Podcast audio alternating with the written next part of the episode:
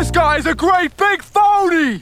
If a body meets a body coming through the rye. Okay! If a body kiss a body, need a body cry.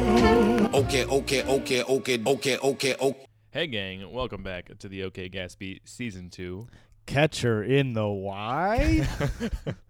okay, we'll see how long that uh, takes to get old. I don't know. I don't know. I'll never get over it. Welcome yeah. back. I'm Terrence Hartnett. This is Kevin Lobkovich. Yeah, we're uh, talking about chapter five and six today. Uh, some pretty. Uh, well, six is a very explosive chapter, but five has got a lot. Like all this, every, there's always a little things going on that he's not addressing but bringing up. Yeah, I'm starting to really get into it. I'm loving the like just like some things I'm noticing uh, going through this. I'm I'm noticing the Holden Holden's narration is like going to be a whole whole thing. yeah, Holden's narration in conflict with all of the things that are happening, both in his emotional life Yeah. and actually at the school Yeah. and where and stuff. It's it's very. We we settled on the term subtextual narrative. Subtextual narrative is, I guess, uh, uh, yeah. Meta narrative was the close second, uh, but we're gonna see some interesting uh, met- subtextual narrative. Yeah, it's him describing his actions and then acting confounded as as to why he did these things. Right. So he's not telling you what's actually happening with him emotionally, but you can very easily see it. It's like it's a master stroke. Salinger is a master stroke. Uh, Sal- Yeah. Salinger is a master stroke. Yeah. S- He had a- he had a Salinger master stroke. Salinger had a masterful stroke. yeah. He's a, he's a legend for going into the woods. As a guy who doesn't like to leave his apartment, I really respect that. I can't believe as a yeah, a recluse he's so um he's reclusive but like he's it's crazy how how the insight he has into this character's m- it's like he's totally totally inside this kid's head in Yeah. a way that's uh the details are in. but also very subtle about no, like knowing the limits of this character because i think a lot of times like authors will try and basically do a first person narrative where like they make that narrator almost a saint or like a hyper intelligent Yep. and he he lets his blind spots in but very subtly he's like hey yes. it's not like a guy being like oh yeah i'm a dumb kid no, it's it's it's not simple. It's so complex. It's so verisimilitudinous. It's perfect. It's like exactly an adolescent boy telling a story in all all of his adolescent, uh, you know, genius and ad- adolescent pitfalls and and uh, foibles. Everything. It's like a full painted, perfect picture. you're allowed to see the character's weaknesses without him admitting his weaknesses, which is Yes. because it would be not be believable. He's like, I'm bad about these. I mean, he says I'm a terrible liar, but even that is like, we already know. We Yeah. we Yeah. watched. You like lying, yeah. God, yeah. So it's I'm really start. The point is, I'm really starting to to to feel the feel the novel like and understand like what a work of art this this novel is. Yes, And uh, frankly, I kind of feel like uh, killing somebody. You know? I don't know. look, there's a lot of celebrities who are becoming phonies. You know what? And we may need to catch them before they fall off the The cliff. cliff. If a body catch a body. Yeah. No. So it starts off with just a classic Holden observation, a cynical observation that's probably true. Because he goes, "We always had the same meal on Saturday nights at Pencey. It was supposed to be a big deal because they gave you steak. I'll bet a thousand bucks the reason they did that was because a lot of guys' parents came up to school on Sunday, and old Thurmer probably figured everybody's mother would ask their darling boy what he had for dinner last night, and he'd say steak. What a racket! You should have seen the steaks. They were these little hard dry jobs that you could hardly even cut. You always got these very lumpy mashed potatoes on steak night, and for dessert you got brown Betty, which nobody ate except maybe the little kids in lower school that didn't know any better, and guys like Ac- Ackley that ate everything. Everything. I like. I like. I like. Um. He he italicizes the ev. I like a ital. I like Yeah. half italicized yeah, words. I noticed that too. It's such a very Everything. spe- yeah. No, he goes out of his way to really give him cadence and rhythm that Yeah. like you that usually you can't get in. uh Like you can almost like hear him having like a Exactly. Manhattan accent talking about yeah. and a, a teenage accent where he's like every like he rolls his eyes while he says Yeah, you. It's like it's the voice is crystal clear. yes, but that's also like it's fun because like that's kind of a funny theory that they gave steak on Saturday night. So parent, because like Yeah. yeah. I mean that's a good observation about moms come in, they go, "What do you eat?" My mom asks me what I'm eating all the time. My Yeah. grandma asks me what I'm eating all the time. They they're very concerned about. Whereas your that. friends don't don't care. They're, No. they're not asking you about what how you you look you, you're rail thin, Kevin. Kevin, you need to eat more vegetables. Eat something. You're wasting away. but like it's like all right, Yeah. well then uh, so they come on Sunday, Saturday night we'll have steak. They'll say that, and moms will be like, "Oh, like it's like the brochure thing. yeah. You can see through the artifice. You, like I know why you're doing this. Like I'm a good liar. You're a good liar. You're lying about the kind of food we have here, sort of, by giving us this really good or like quote unquote good food. He's aware of the mechanics of like of illusion that like Yeah. the like giving these little tricks. He's anytime anyone does a little trick to make themselves look better, like falsely, he's like, I see it, I see it, I see it, Yeah. and that makes me dislike you. Yeah, phonies. I mean, like, so yeah. Going back to the the uh, the horse, the guy riding a horse. and so yeah, no one rides no one a rides horse. horses. Yeah, It's, it's not, like a horse riding academy. It's so fun. The art. He loves. He doesn't love the artifice, but he hates it. I yeah, mean, he. but he has a certain sense for it that is uh, very funny. Yeah. Um, and then uh, he so he says that I didn't have a date or anything, so I and this friend of mine, Mal Brossard. So he has friends. Well, right before this, right before we missed this paragraph about the snowball. Oh, yeah, it's that's snowing. They play in the snow. He likes it. It reminds me of the time The tossing football the ball, story, yeah. tossing the football. It reminds me of that where he just said it's just pure childhood. Yeah. So I think there's like some of the like how about this like he's an adult noticing that other adults are lying and then back to childhood with the snowballs. Yeah, he's a very yeah. That's a good point. He's this sophisticated adult who's aware of the mechanics of like recruiting and Yeah. pleasing a customer base. But also And then he's like, I also like to throw like literally snow, pure white, innocent snow falling down, and just children running around in it. I mean he admits it was childish too, which I like. Yeah. So, like it was it was childish but everyone was really enjoying themselves. Yeah. Yeah. So he has, he still is this like. He's capable of fun. He's capable of joy. Yeah. He's capable of even friends. Like we have, I mean, he's playing snow in the snow with all these guys. And then So yeah. I and this friend of mine, Mal Brossard. So he is, he's like seen as like this hyper negative, unable to like like anything, and some in some ways he is, but he's not like aversion to the the simple p- joys of being a young boy. Right. No, yeah, he's he's he's got both things. He's in his adolescence. It's, it's he hates it between. and still enjoys its perks. Yeah, so it's Saturday night. and he ain't got nobody. So No he's date. gonna hang out with his buddy Mal Brossard, and then he does. Holden does something very kind. He goes, "I asked Mal if he minded if Ackley came along with us." They're going to the movies. They're gonna get a hamburger. Yeah. So they he hates Ackley. Or, Yeah. or he gets very tired of him very quickly. He ostensibly hates chapters trying to get rid Yeah. of Ackley. There's just chapters of him pushing him out the door. Yeah. Uh, but he goes, Ackley never did anything, italicized anything, on Saturday night except stay in his room and squeeze his pimples or something. And this is funny. Mal said he didn't mind, but he wasn't too crazy about the idea. Yeah. He didn't like Ackley much. But there's this kind gesture of like, I Yeah. know Ackley is a very lonely man. And so I, the idea of him just pop it, like he doesn't like Ackley's a jerk. He's a boorish man. yeah. and he's still like, I feel empathy that this man is alone on Saturday night, and I want to make my offer. Yeah. But he's not really getting off on being an angel about it either. He's No. kind of just like Ackley doesn't have anything to do, so I asked him to do it. So it's like it's like again, he's not saying he's being a good guy, but we can see he's being a good guy. Yeah. Um, I like how Ackley asks. This is a this is a pet peeve of mine, where Ackley goes, "Well, who's gonna be there?" Ackley asks who's gonna be there Yeah. besides him, and uh, he always wants to know that. He's the kind of guy that hates to. Yeah, he always had to know who was going. I Yeah. swear, if that guy was shipwrecked somewhere and you rescued him in a goddamn boat, you'd want to know who the guy was that rowed it before you even get in. Yeah. yeah. like, do I want to hang out with these people? Like, just yes or no? Do you want to? exactly. God, it's so funny. Yeah. It's like Ackley's a typical annoying teenager. yeah, he's the most annoying thing, but he still feels like, all right, come on along. Okay, and I love this is such a blow that uh, he tells him uh, that Mal Brossard was going, and then Ackley doesn't like Mal Brossard either. That bastard. All right, wait, wait a second. You'd think he was doing you a big favor. like he's like, I'll go, I'll go. Yeah, all right, I'll go, even though I don't like Mal Brossard. He, So- he, he has the Stradlater's a conceited son of a bitch. Mal Brossard is that bastard. Yeah. So yeah, Ackley's gonna come, but it's as a favor to Holden. It's hilarious. Okay, now the snowball's back.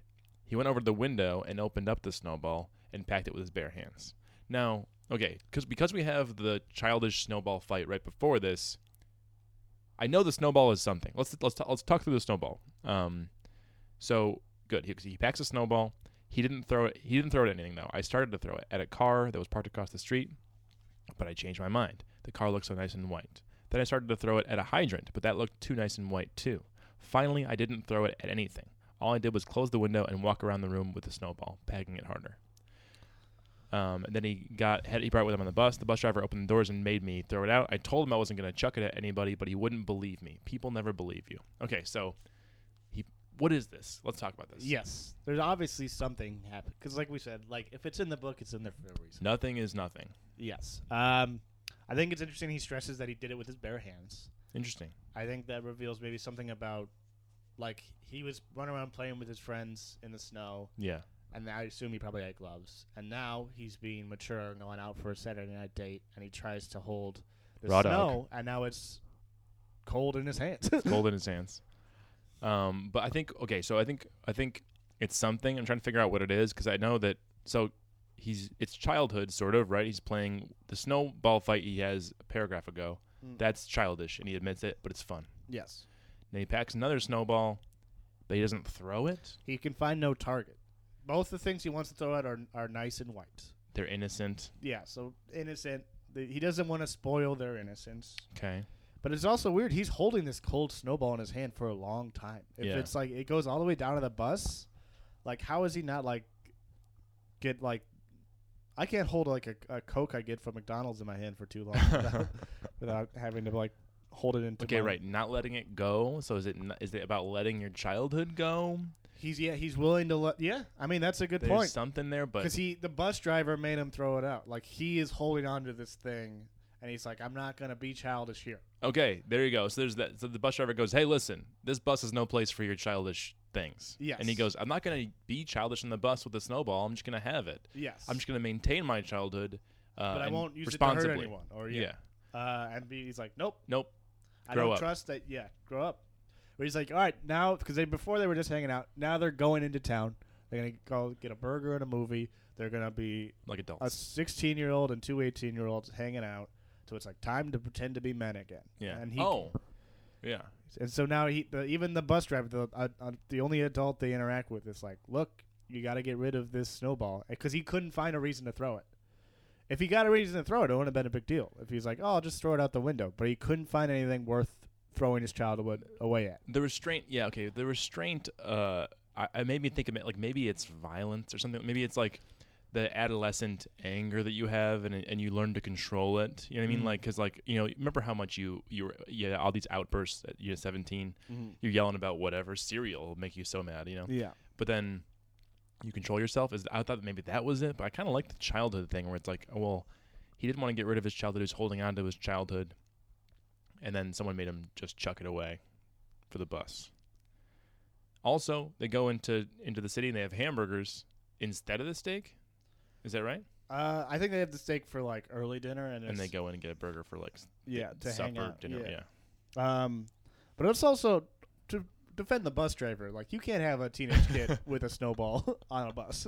exactly. It's like it doesn't matter what he says. It doesn't matter what he says. He's not going to throw it. Guess who also says they're not going to throw it? Kids who are about to throw a snowball. Yeah. Yeah. That's it's very very reasonable. Like This yeah, guy's people been never fooled believe before. Yes, like this is a like New York suburbs bus driver. Yeah. He's seen some cynical teenagers get Yeah. into trouble. He's like, guess what? No snowballs, kid. No way. Sorry, buddy. All right. And then, but also he's going to the movies again, which What is the movies that drive me crazy? What is this? he he hates the movies, but he goes to them all the time. he I- acts them out. He knows the movies. He knows every movie. Yeah. He's seen this movie before. yeah. everyone's seen this movie before where he is as a big a slave to pop culture as everyone else Yeah.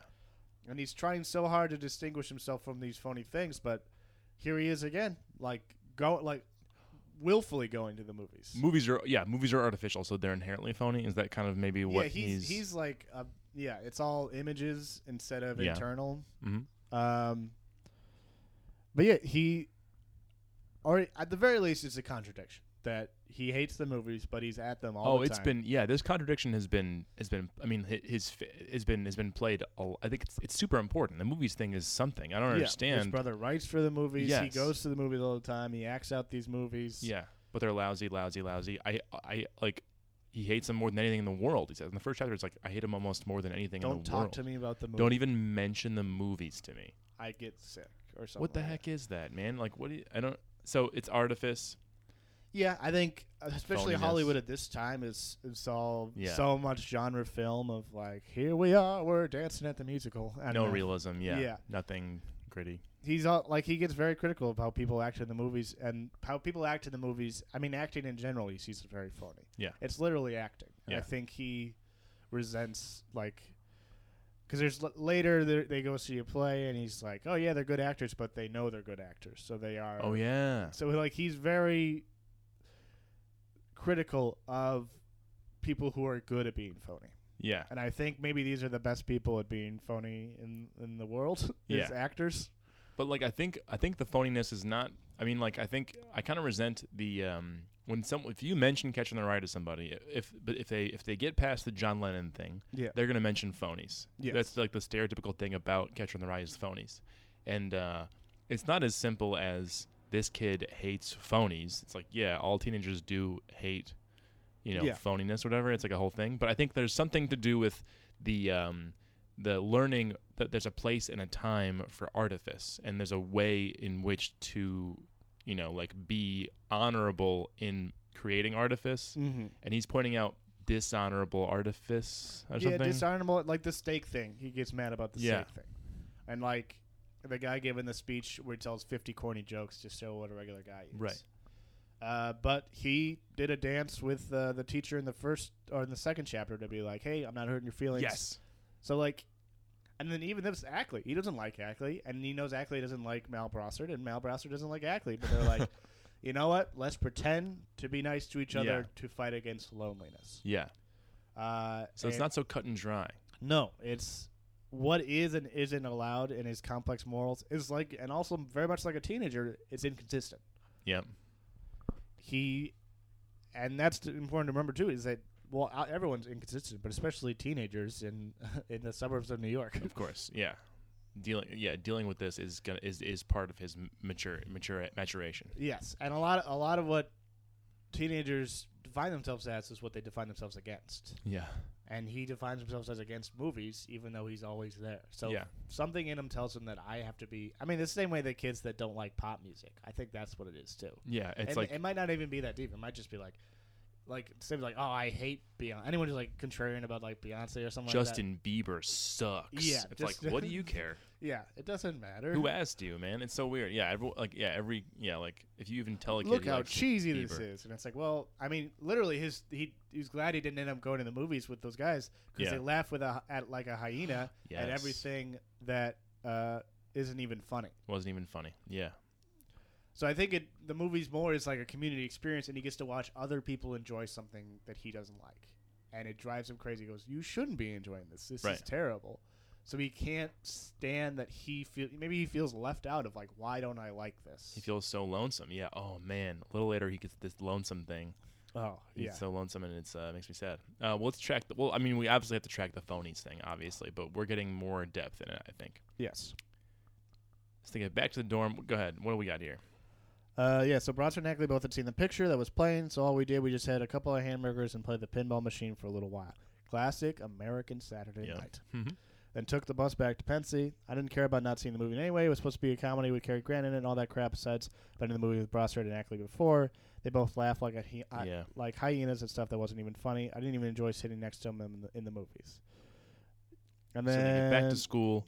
Ackley seems to be talking about uh, Oh, women. yes, this Ackley is, this is a very high, like I don't I didn't go to like boarding prep school but it's like freshman year of college. freshman year Yeah, of college same, same thing. thing. It's uh, he goes all he did was keep talking in this very monotonous voice, which is very funny that he he's just like yeah, and then I uh, this girl and I we Gave her went down business. yeah. uh, about some babe he was supposed to have had sexual intercourse with the summer before. He'd already already told me about it about a hundred times. Every time he told it, it was different. One minute he'd be giving it to her in his cousin's Buick. The next minute he'd be giving it to her under some boardwalk. It was all a lot of crap. Naturally, he was a virgin if I ever saw one. I doubt if he ever even gave anybody a feel. Anyway, finally, I had to come right in, out and tell him that I had to write a composition for Stradlater. and that he had to clear the hell out so I could concentrate.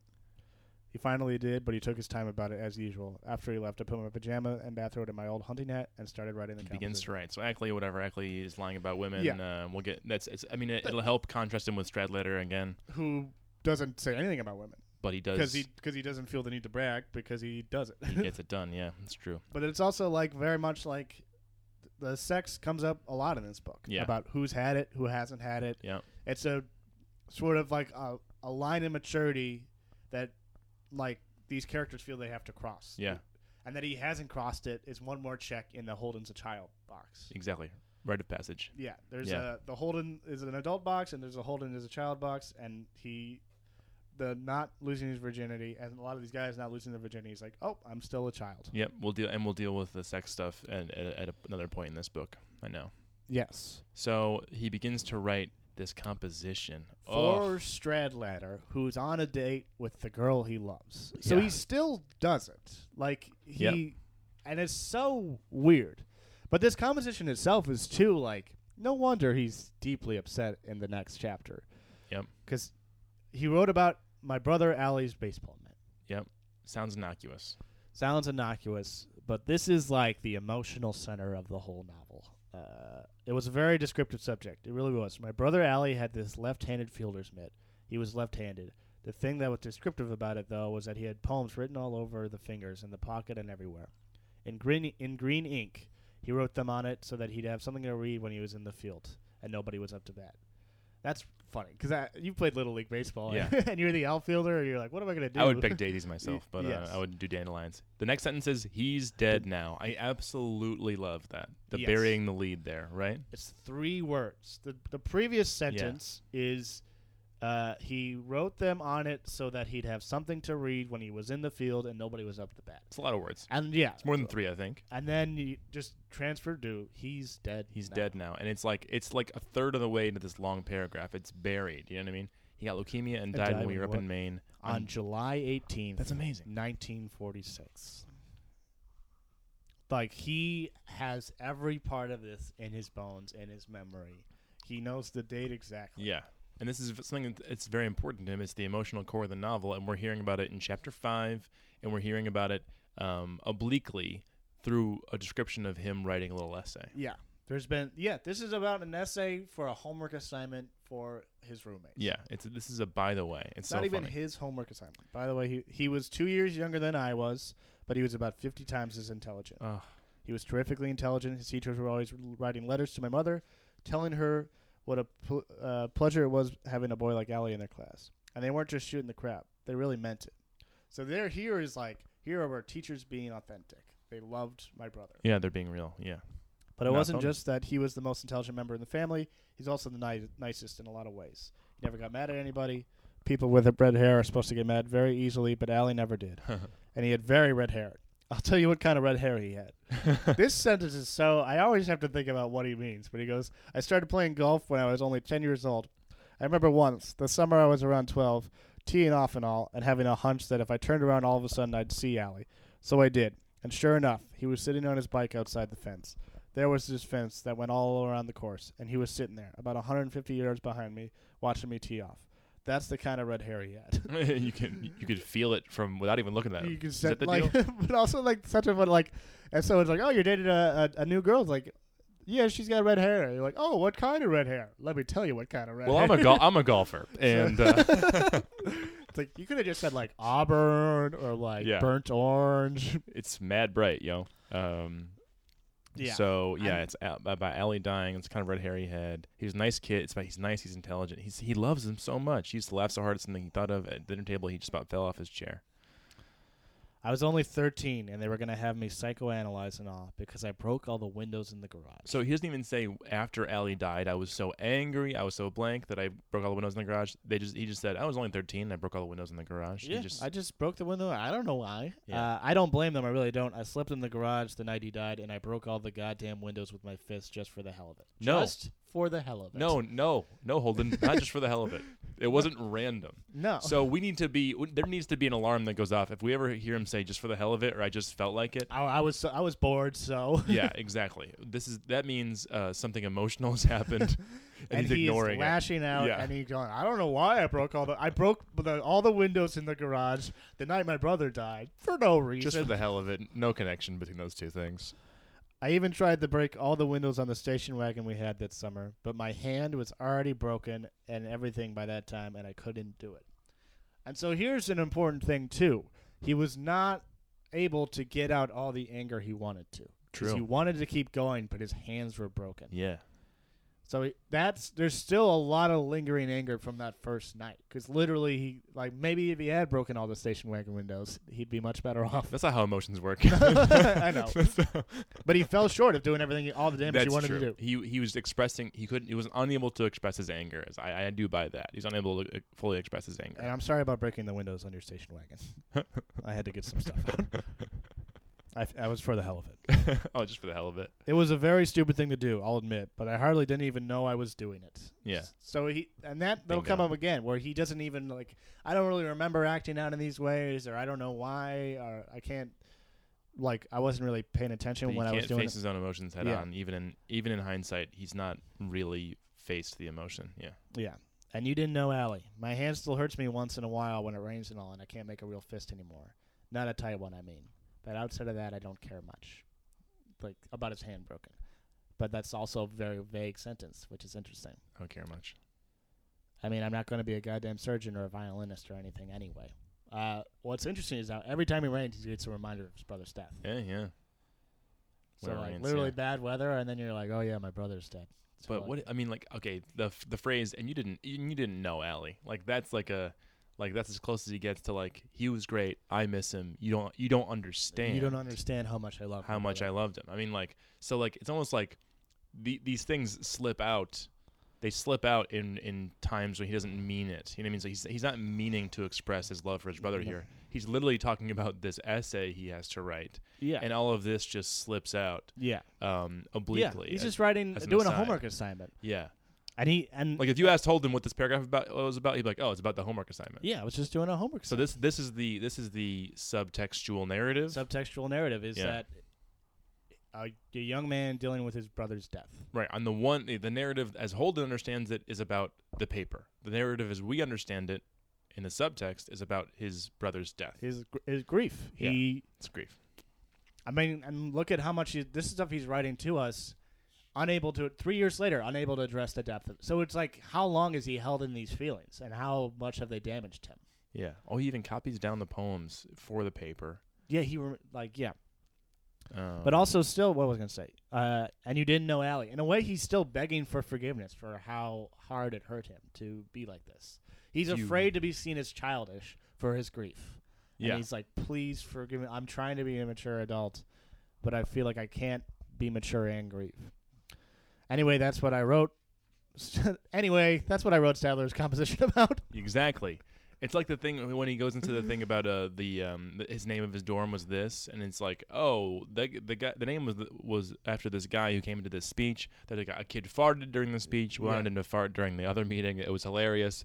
Anyway, that's the name of my dorm. Yeah, that's, I love that's it. the name of my dorm. And he goes, Old Allie's baseball mitt. So it's not Old Allie's. It's like this Old clearly Allie's. like almost almost religious rela- relic to you and Right. your family. It's very important to him. I happen to have it with me. So he carries this with me in my suitcase. So I got it out and copied down the poems that were written on it. All I had to do was change Allie's name so that nobody would know it was my brother in Dutch Strat letters. I wasn't too crazy about doing it, but I couldn't think of anything else descriptive. Besides, he wasn't too crazy about doing it. Besides, I sort of liked writing about it. Bingo. so he's like, oh, he's still. This is a grieving process for him to write about this club. exactly. He went out of his way to do it. He Yeah. liked doing it. Yes. It wasn't the assignment that Stradlater asked him to do. It's a different assignment. yes. He's expressing his grief. He likes it. It's cathartic. It for was him. a very cathartic moment. One of the Yeah. few moments of catharsis, and perhaps maybe this is what this whole book is set up as: yeah. Is a cath- moment of catharsis for Holden because he realized how much it, how good it felt to write about Allie's glove. Exactly. Uh, so then after he's finished, it's about 10:30, I guess, when I finished it. He's looking out the window for a while. It wasn't snowing any, anymore, but every once in a while you could hear a car. So he has he has a quiet moment of reflection. Although he doesn't say that, all you hear is he all the things he hears. He hears cars trying to get started. He hears Ackley snoring. Um, right through the shower, the goddamn shower curtains, you could hear him. He had sinus trouble and he couldn't breathe too hot when he was asleep. The guy had- just had just about everything: sinus trouble, pimples, lousy teeth, halitosis, crummy fingernails. You had to feel a little sorry for the crazy son of a bitch. Yeah. so after he's done uh, dealing with his brother's death, he has a little time to just crap on Just Ack- crap Ackley. on Ackley. just hate Ackley. That the, the guy he was very nice to and went Yeah. out on. He's like that guy. What a what a what a pill this he guy. feels a little sorry for him, but yeah. yeah. So uh, Stradlater comes back from the, chapter six. It's all about Stradlater Oh baby, coming back from his date with Little Miss Gallagher. little Miss Gallagher. she Jane- smashed Jane some Gallagher. watermelons on stage. um, so some things are hard to remember. So there you go. Like I don't really remember. I don't. Yeah, right. And this is him writing about it later Yeah. because this is after the breakdown. So I'm thinking now of when Stradlater got back from his date with Jane. I mean, I can't remember exactly what I was doing when I heard this goddamn stupid foot. So already he's his goddamn stupid footsteps. I love that. His goddamn. so he's mad at him already. Yeah, because he was so nice. Like the first time we meet him, he's like, "Oh, I mean, he's a little conceited, but he's a good guy." And like, and now it's his goddamn stupid footsteps. And what's the difference? Jane Gallagher. Jane Gallagher. Yeah, that's the difference. He's out with Jane Gallagher. But Holden wouldn't say, I'm mad at Stradlater for going out with Jane Gallagher, who I want to go out with. Yes. He is just saying Stradlater has a stupid, has goddamn stupid footsteps. Yes. Coming down the corridor. I probably was still looking out the window, but I swear I can't remember. I was so damn worried. That's why. When I really worry about something, I don't just fool around. I even have to go to the bathroom when I worry about something. Only I don't go. I'm too worried to go. Which is uh, that's a classic anxiety. That's interesting, right? Yeah. Well, you pee shy, right? Yeah. I have to go, but can't go. I don't want to interrupt my worrying to go. That's like that's, That's a very hilarious. anxious person thing to do. Where it's Yeah. like, if I do that, I won't be able to worry as much as I need to worry. uh, I double dated with that bastard a couple of times, and I know what I'm talking about. He was unscrupulous. He really was. So he would not pass. so he's worried that. Stradlater, Stradlater, you know, like had sex with Jane Gallagher, right? Yeah. that's period. that's uh, to him that would be a that would ruin everything for Yeah. him. Anyway, the corridor was all linoleum all- and all, and you could hear the, his goddamn footsteps. Everything's goddamn like it's Yeah. just a, a guy walking down the hall, and he's like, "Look at those goddamn footsteps He's so mad, yeah. coming right towards the room." I don't even remember where I was sitting when he came in, at the window or in my chair. Or his, I swear I can't remember. He, it's very clear to like important that we know that we don't remember, or he doesn't Right, remember this. right. So like he can't really be held to account for what he says. Exactly. That's this, is, this should be a uh, an alarm bell. Yeah. He came in griping about how cold it was out. Then he said, "Where the hell is everybody? It's like a goddamn morgue around here." I didn't even bother to answer him. If he was so goddamn stupid not to realize it was Saturday night and everybody was out or asleep or home for the weekend, I wasn't gonna break my neck telling him. So like here, so here's like a fuming mad guy sitting in his dorm room, and then in walks this like cool guy who just had a date. He Yeah. probably scored, and he's like, "Hey, where the hell is everybody?" And it's just you're like weird obsessive roommate being like, um, "I'm gonna kill you." Yeah. so mad at him. So he asked me if I'd written his goddamn composition for him. I told him it was over on the goddamn bed. so yeah, he's just in Yeah. his he's he's so mad. Seething, still now writing Yeah. about this. A like probably like six months later. So he reads the Yeah. composition, Uh, yes, uh, yep. and all of a sudden he said, "For Christ's sake, Holden, this is about a goddamn baseball glove." Again, a half italicized word, base. Just uh, so we hear the for Christ's glove. sake, Holden. This is about a goddamn sake, baseball glove. Wow, it's two half italic. This is a real stylistic choice. Yes, it's For Christ's sake, for yeah, sake is italicized. Christ's so sake. what I said, cold as hell. he wanted to be like, I got it pretty good here. So what? I didn't. I forgot about cold as hell. I cold love it. as hell. Cold as hell is one. That's awesome. that is an awesome. Sentence. What do you mean? So what? I told you it had to be about a goddamn room or a house or something. You said it had to be descriptive. What the hell's the difference if it's about a baseball glove?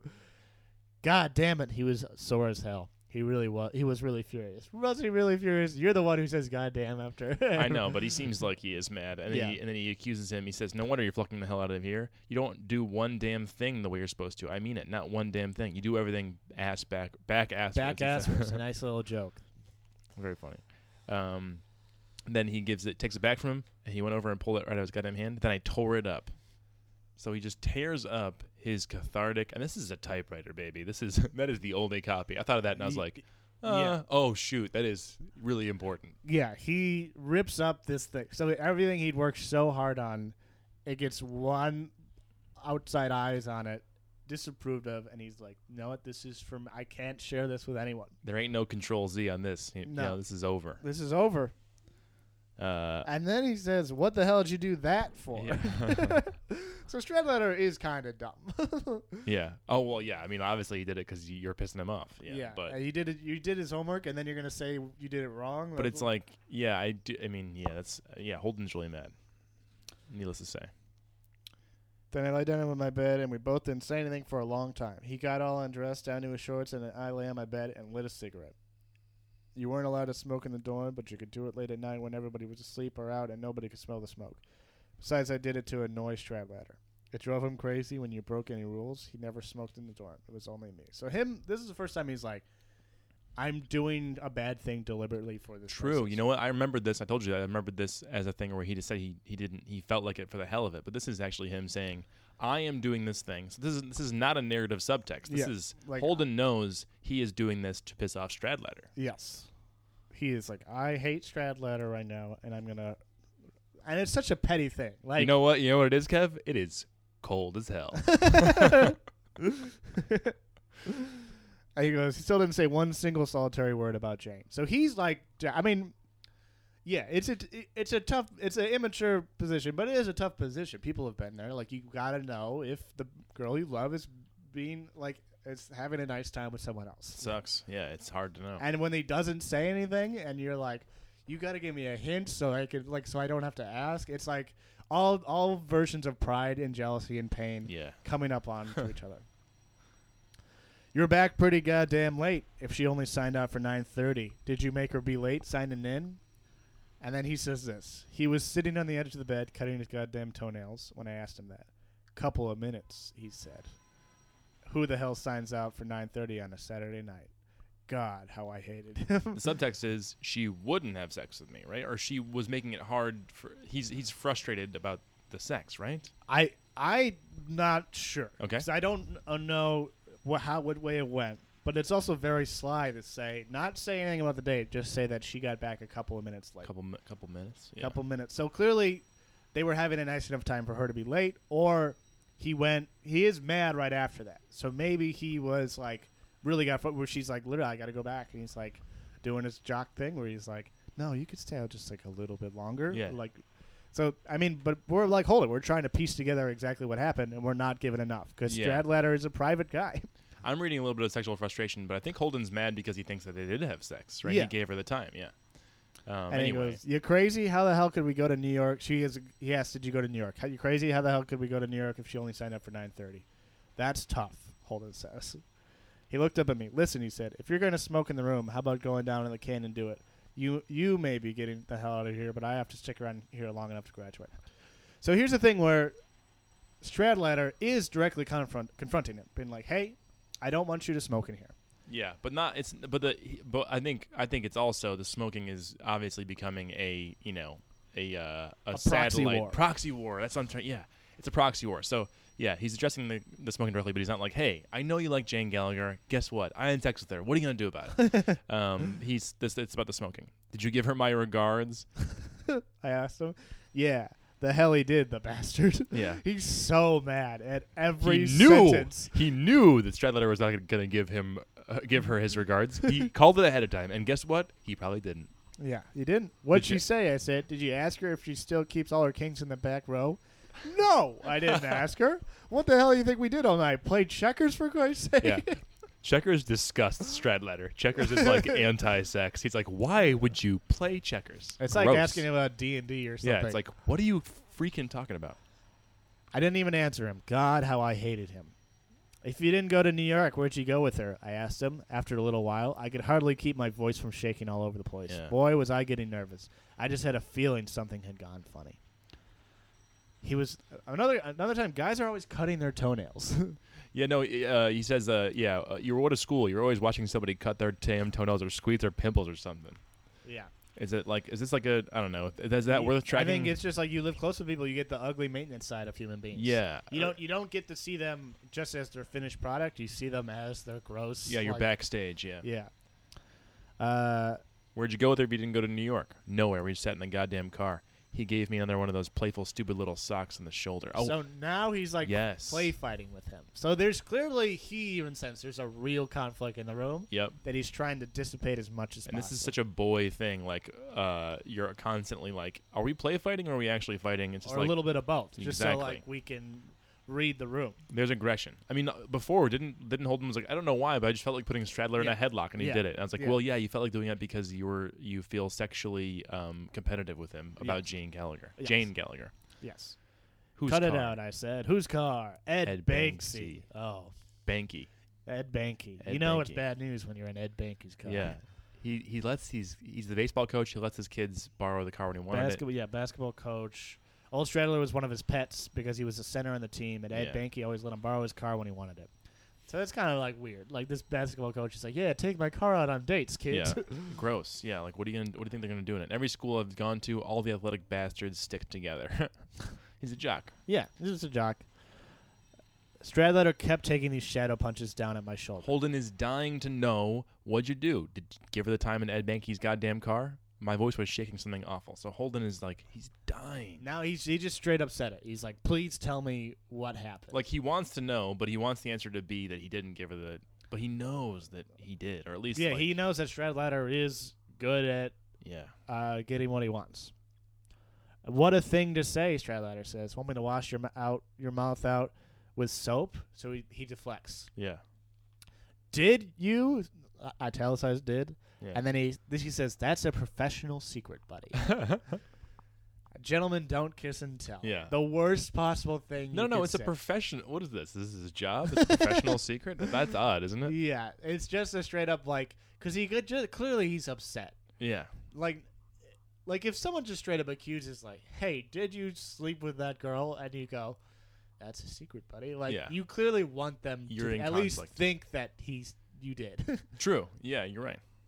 The next part i don't remember so hot Again, the not remembering. but look at how many details he has he has lines of dialogue he has little behaviors going on he's got toenails being cut he's got all He I know is. I got up from the bed like I was going down to the can or something. So he pulls a fake.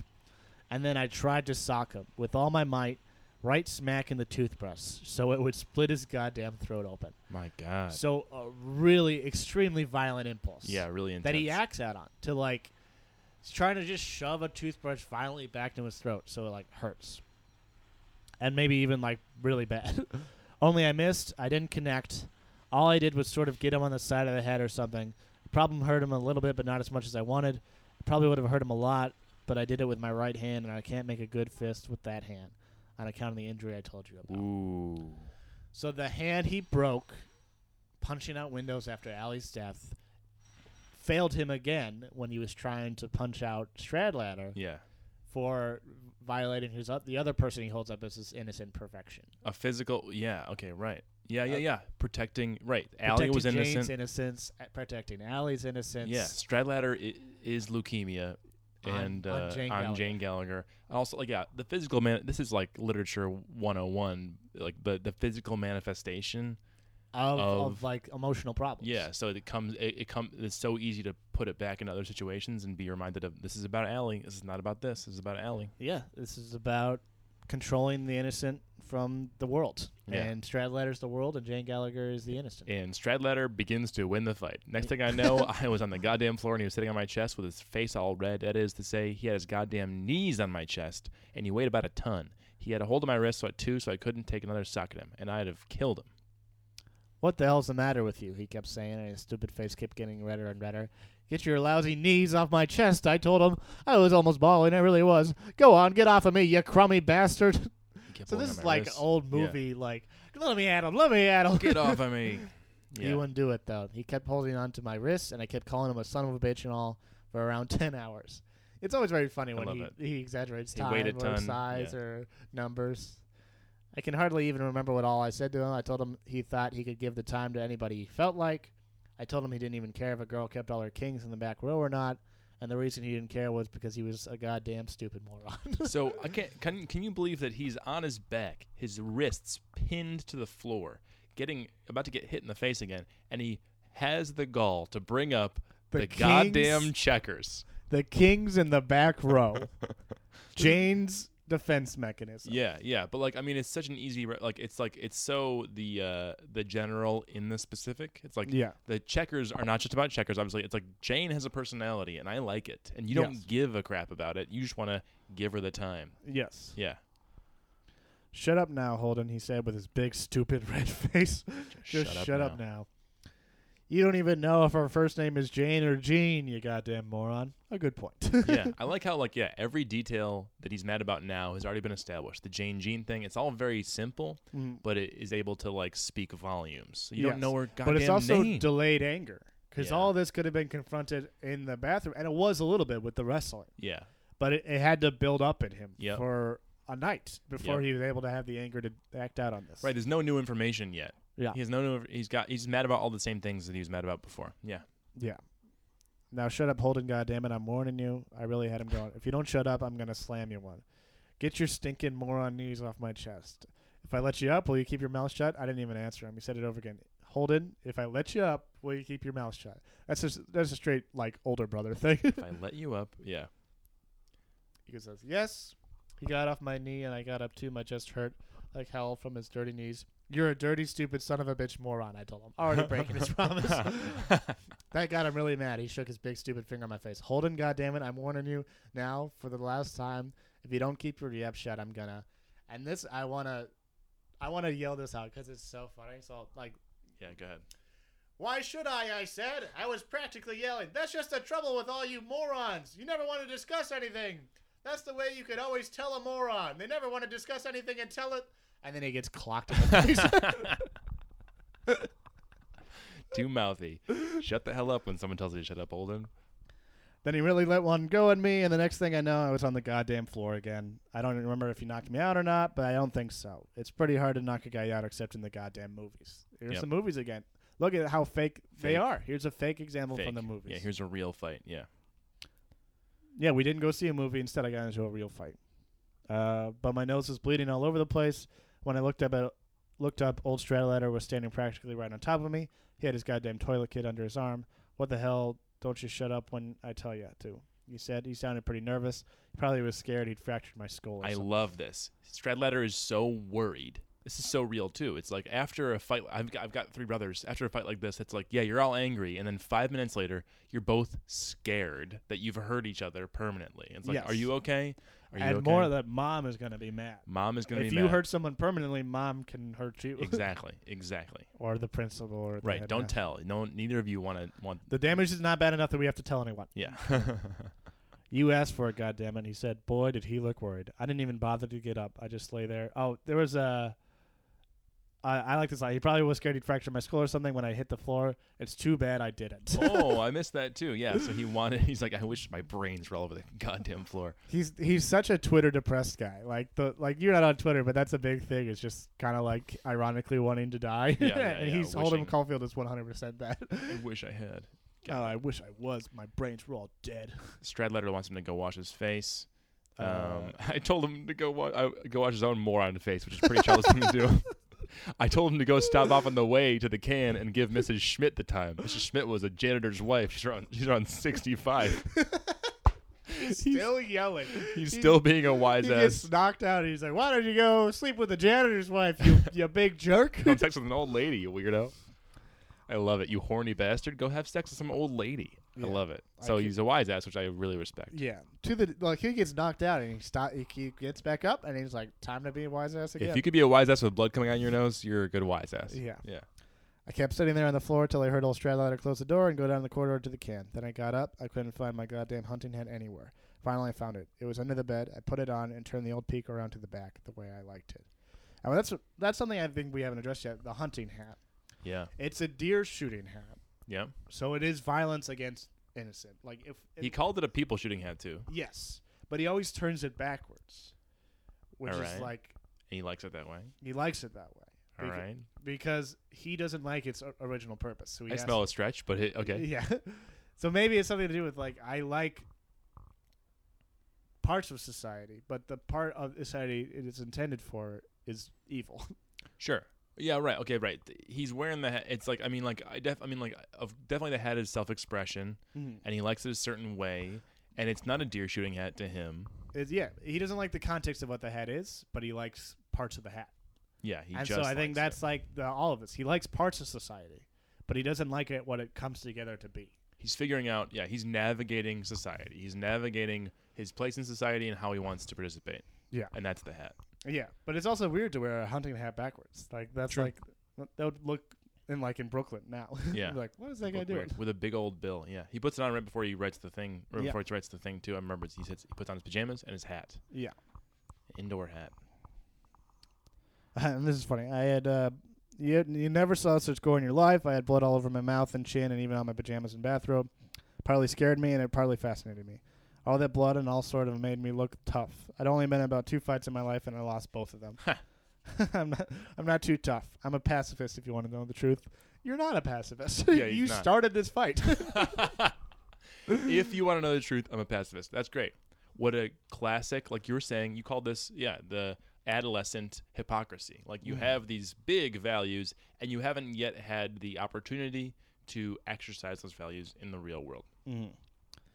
I had a feeling old Ackley had probably heard all the racket and was awake, so I went through the shower curtains into his room just to see what the hell he was doing. I hardly ever went into his room. It always had a funny stink in it because he was so crummy in his personal habits. So it still has a little time to throw a shot at Ackley. Holden said about his best friend Ackley. I mean, come on. I, I mean, as far as we could tell, Ackley's his best friend. yeah, spends the most time with him, talks to him the most.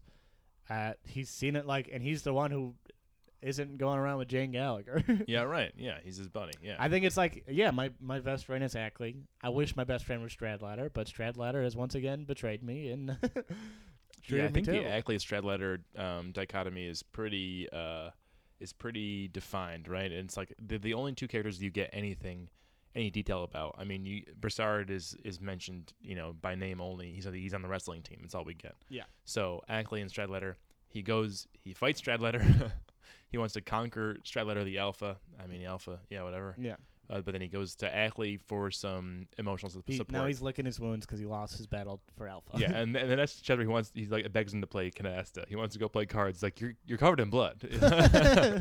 but he wants you know what he really wants is some company. It's like the way Ackley comes into his room Mm. and he's like uh, acting like he just like stumbled in there. Got there accidentally. it's like shut up, dude. You wanted to come here and hang out. With lonely and you want to hang out. It's That's okay fine. to be lonely. Yeah. Yeah. No, I mean, what a dramatic chapter. Like Yes. literally a fist fight in a in a boy's room. That's like, yeah. Any criticism that nothing happens in this book, like there's so much violence in this book. That's crazy. Yeah. I mean, I think it would make a bad movie. I don't know if there's Yeah. a movie. Is there? no, there's no movie. Very deliberately not a movie. Oh, because Salinger wouldn't He wouldn't sell the sell rights. the rights. That's The big thing is that Jerry Lewis really wanted to make a Catcher in the Rye movie. yeah. I think it'd be bad. It wouldn't, yeah, because I mean, it's all internal. It's all about the conflict between how Holden perceives the actions and how the actions. Might be uh, like are. worse than Gatsby as a movie. I Yeah. mean, like there's not even a party. It's just, like mostly it's a kid walking around talking to himself. Mostly, Yeah, just going to the park and like he'll, he'll talk to a girl for a little bit, and then you're like, I mean, probably The Graduate is the closest they got to a similar sort of discontent. yeah. The, the tonally, sure. yeah, Um, but yeah, it's hard to get that internal malcontent. Like this, mo- the the strength of this is his monologue. yeah, and similar to Gatsby, right? The narration is such a big part of it that it it's even bigger a part of it Yeah. than Gatsby. It's like it would have to be a voiceover, and voiceover's fine, but I don't think it can carry a movie. You know what I Yeah. mean? You need something to look at. I mean, this would be something where he hits the kid or whatever. It'd be kind of funny. Yeah, it's also yeah, it's also he hates movies. and he hates movies. Or maybe, maybe, uh, maybe Salinger. I, I get a feeling maybe he kind of hates movies. yeah, I'm sure. I mean, he never wrote movies himself. I mean, right. And I think a big thing about Salinger is that he loved Fitzgerald, and he watched Fit. Fit like I think DB is a, a metaphor for Fitzgerald. Okay. Because I mean, writer who had to go write movies, Right. and like And he calls him a prostitute. calls him a prostitute, where like he had to sell out his talent. Um, And Salinger could have like bought you know three homes with the move. I mean, the film rights uh, for this at the height of film and the height of like. I mean, I'm sure he made a bunch of money off of like when you sell printed books, you make a bunch of money. It's like the you know the old days with like a record deal. Oh know? yeah, he he's never wor- he's not worried about money. But yeah, I think it was the thing where he's he's like, dead, right? He just died. He died. yeah, like, he two years ago. died 2009, I think. Yeah. 2012 maybe. They're releasing some of his uh, new writings. That was in the yeah. Is that beneficial? Because it was in the documentary that are on now. They're gonna release it, but it it, hasn't come out yet. I thought, yeah. Well, we should read it. I mean, it'd be weird to read. It's not not a classic. I, I want to read it. Period. But anyway, um, so the fight I think is is gonna be huge. I mean, like right after the fight, that very night he gets on a train to go to New York. Yeah, he doesn't even wait. Yeah. So yeah, this is like now this is the final catalyst to the hero's journey of like he's taken the call, he's burned Yes. all his bridges Yes. at his at his uh, quote unquote home with Pencey, and now it's like the hero's got to go. Gotta leave the Shire. Yeah. So uh, the impetus for the fight was Jane Gallagher and con- confronting masculinity in the form of Stradlater. And writing about his brother's death. and his brother's death is really bothering him. Right, man, it's it's masterful. The structure, I I, I really admire that. Yeah, I mean, like, I I I don't think I've spent enough time in this podcast yet drooling over Salinger. I mean, like, the structure is so clean. And what's great about it is too is that uh, I, this book this book uh, once this book about like character stuff was said like the reason why Cain and Abel that story is not compelling to us is that we know exactly why Cain killed Abel. Yeah. He had one simple motivation. Where Holden's got Why did mi- Cain kill Abel? envy. Uh, God w- said, "Hey, your gift is better than Abel. Your gift's better than Cain." And Cain got so riled up that they went out to the field and he killed him. And that like is not that. See, you don't even know why. You're like, oh, I guess that happened, but like, Yeah, who cares? it's yeah, because it's like, oh, we know exactly why. But he has got a thousand different pulls to every single, and he even he is unaware of why he's doing things. Yeah, yeah, and that's compelling because we also feel that. because we have to figure it out. We have to go like, okay, here's a few things it could be, and we can disagree about exactly what happened here. Uh, but yeah, it's it's a very it's a fun book. It's really fun. It's incredible. Yeah, and and it's just getting started. Yeah, so like they're about to kick off a whole journey for Holden, and uh, I think uh, we're starting to figure out some of the through lines that we're gonna start seeing. Mm-hmm. I'm excited to to keep track of this thing. This is such a cumulative, such a. I mean, God, reading a, reading a novel really is really special, isn't it? I like to read. I mean, it's like I, I I've rediscovered reading a thousand times in my life, and uh, this is part of it. Well, that's chapter six. Chapter seven next week. No, chapter eight, and nine. Oh no, seven. Yeah, seven and eight. Yeah, We always right. start. We always start an odd chapter. Yeah. And Okay. they're, they're well- all odd chapters. All right. Well, uh, my name's Kevin Lopkovich. Uh, you can find me on Twitter at, at Kevin Lopkovich. Um, My name's Terrence Hartnett. You can find me on Instagram at ha Hartnett and on uh, Facebook as Terrence Hartnett. Just friend me. I, uh, I want to have you as my friend. all right, guys. We'll see you next week. Goodbye forever. Coming through the rise.